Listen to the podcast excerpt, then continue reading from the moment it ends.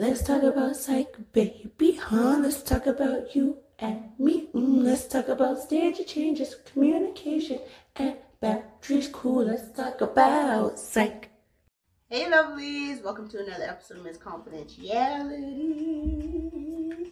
Okay, I'm leaving these because I want you guys to tell me whether you like the flower displays. I want to know. If they like it, I'll cut it. If they don't, I'll return it. So you have to be strategic in a way in how you implement these ultimatums, correct? Yeah, like at the end of the day, an ultimatum is not. I don't think it's a threat. Like I think when people say ultimatum, like it's not a threat. I feel like that's how you perceive it. like an ultimatum is not. It doesn't need to be a threat at all, and it shouldn't be posed as a threat. An ultimatum means like I need you to make a decision, and once you make that decision, it's going to influence the way I make my next decision. That's how an ultimatum should be put into a relationship. So whether that's you know I'm now, versus giving myself, like, I'm now 27. I want to make sure that I have my first kid by 29. I need to know that you're ready to have that kid by 29. Do you see that in your future? If not, I'm not planning to be in this relationship.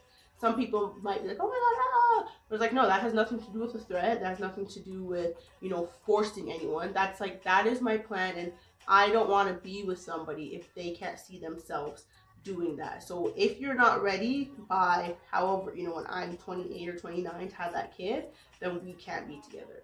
So that's my ultimatum is like you're having that kid with me or you're or I'm out, right? Like it's not about uh, like I said, it's not about being a threat. It's not about who's right or wrong. It's simply about like that's what I want from my life. And at the end of the day, people need to realize that when you merge together and become a couple, you are now essentially influencing the way somebody else's life is going to go. Right. So to expect that person to have no say or not be able to get any clarity, and if they do it in a certain way, then that um, it should be perceived as a threat. That's to me kind of unfair. And it's like no, ultimatums do have a place in a relationship. I think tone, the way it's done, when it's done, blah, blah, blah, all mean something, but they definitely should be a part of a relationship.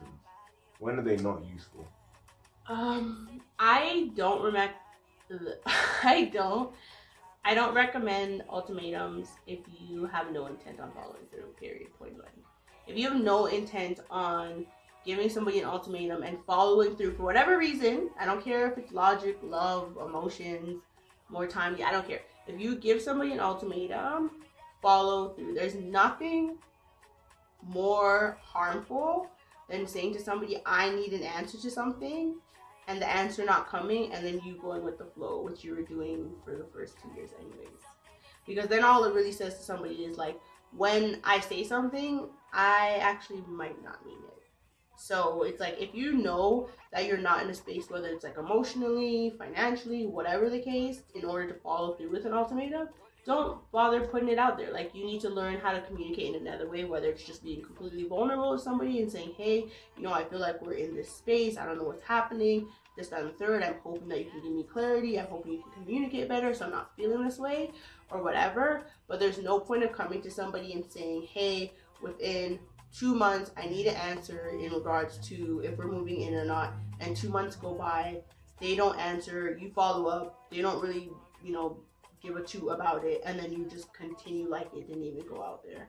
So it's like don't put them out there unless you're completely ready to walk away from it. And oh, don't put it out there unless you're completely ready for the person to give you the news you don't want to hear. Because that sometimes happens for all things. Like they say, people, some people, not all people, but some people, especially if they don't have any, you know, desire, even any plan, or they just haven't thought about it, they might feel like they're backed in the corner, and even if they might think, you know, like I don't know, and you say, "Oh, I need to know," then they might say, "Well, I'm gonna say this," which is like, "I don't want to be with you," opposed to "I do," because they're in that weird space.